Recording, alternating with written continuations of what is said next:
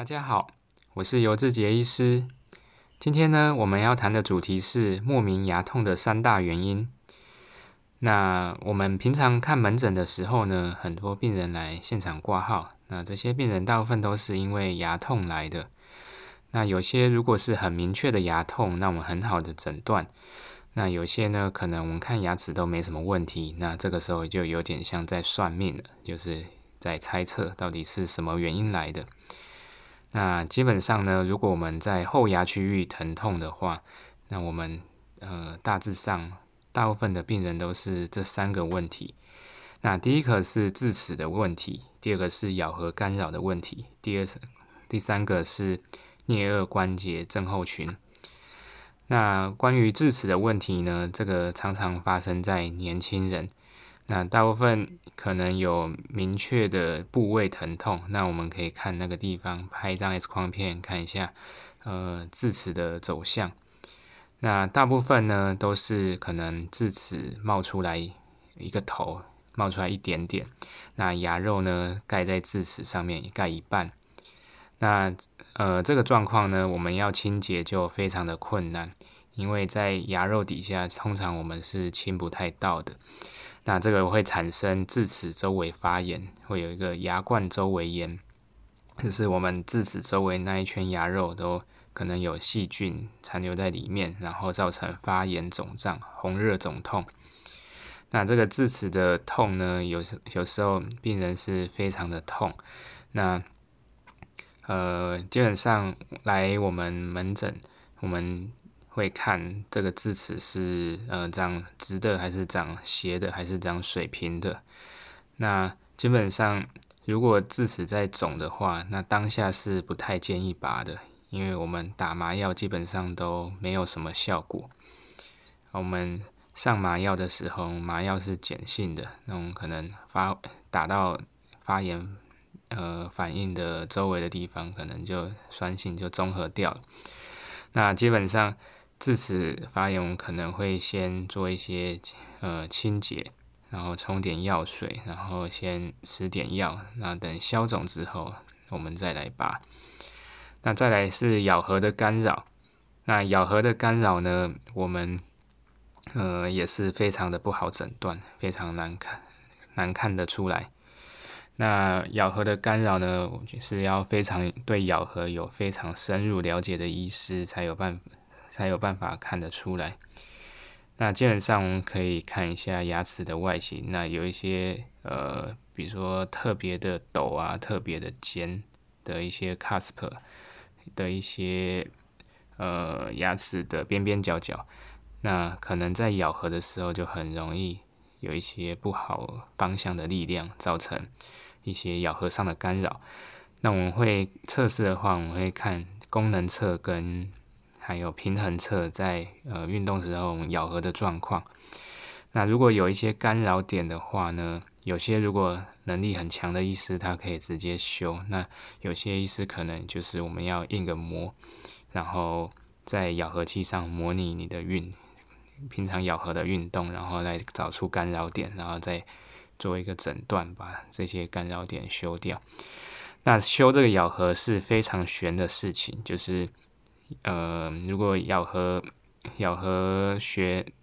呃很强的医师呢，他看得出来，他修完咬合，那个瞬间的疼疼痛瞬间就不见了，病人也会觉得非常的神奇。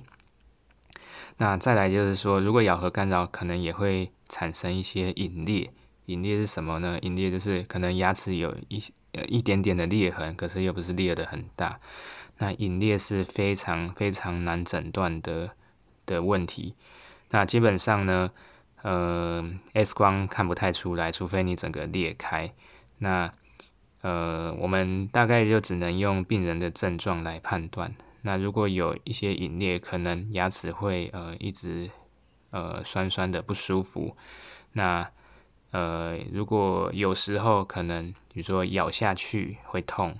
然后放开也会痛，那这可能也是牙齿裂掉的征兆。那再一次我们可以看一下 X 光片，如果呃旁边的骨头啊有深而且长，有点像呃 J 型的这种破坏的话，也有很大的可能是裂掉了。再我们也会看一下这颗牙齿是不是有做过根管治疗，如果有做过根管治疗之后，它一段时间裂掉的几率也是蛮大的。那隐裂可能就是会呃一直产生牙齿的不舒服，那隐裂如果呃裂在牙冠上，那都很好处理，可如果裂到牙根，基本上呃这颗牙齿的愈后都不太好，那基本上就是最后也是会被拔掉。那再来呃第三个就是呃颞颌关节的一些症候群，那呃这种常常发生在可能病人呃最近常常在吃一些呃比较需要咀嚼的东西，像呃鱿鱼丝啊，或者说就是需要一直嚼的东西，那这个时候我们的颞颌关节也有，如果关节不好的病人呢，可能很容易会会发炎，会出问题。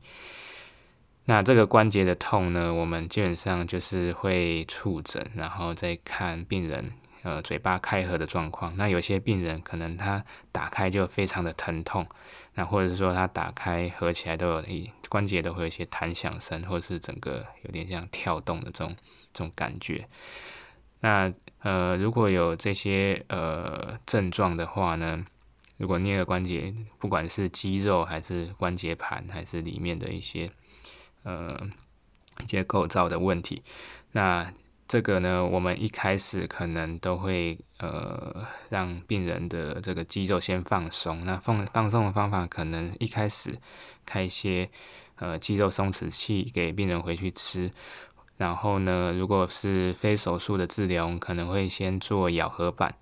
哦，咬合板就是放松我的关节，放松我的肌肉。那那病人平常回去的时候也可以多热敷。那如果呃这些治疗呢一直都治疗不好的话，可能会请病人照个核磁共振，然后再给。给比较更专业一点的医师哦，专门看这个颞颌关节的医师，然后再去去去诊诊断，然后治疗。那有有些是需要开刀的，那有些是是做其他治疗可以处理的。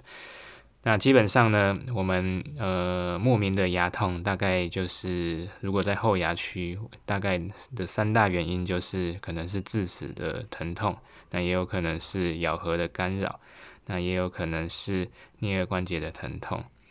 好，那如果你呃有一些牙齿疼痛的问题，可是又不是蛀牙，那又不是呃，一些可能比较明显的原因，那有可能就是这三个原因。那今天的分享到这边，谢谢大家。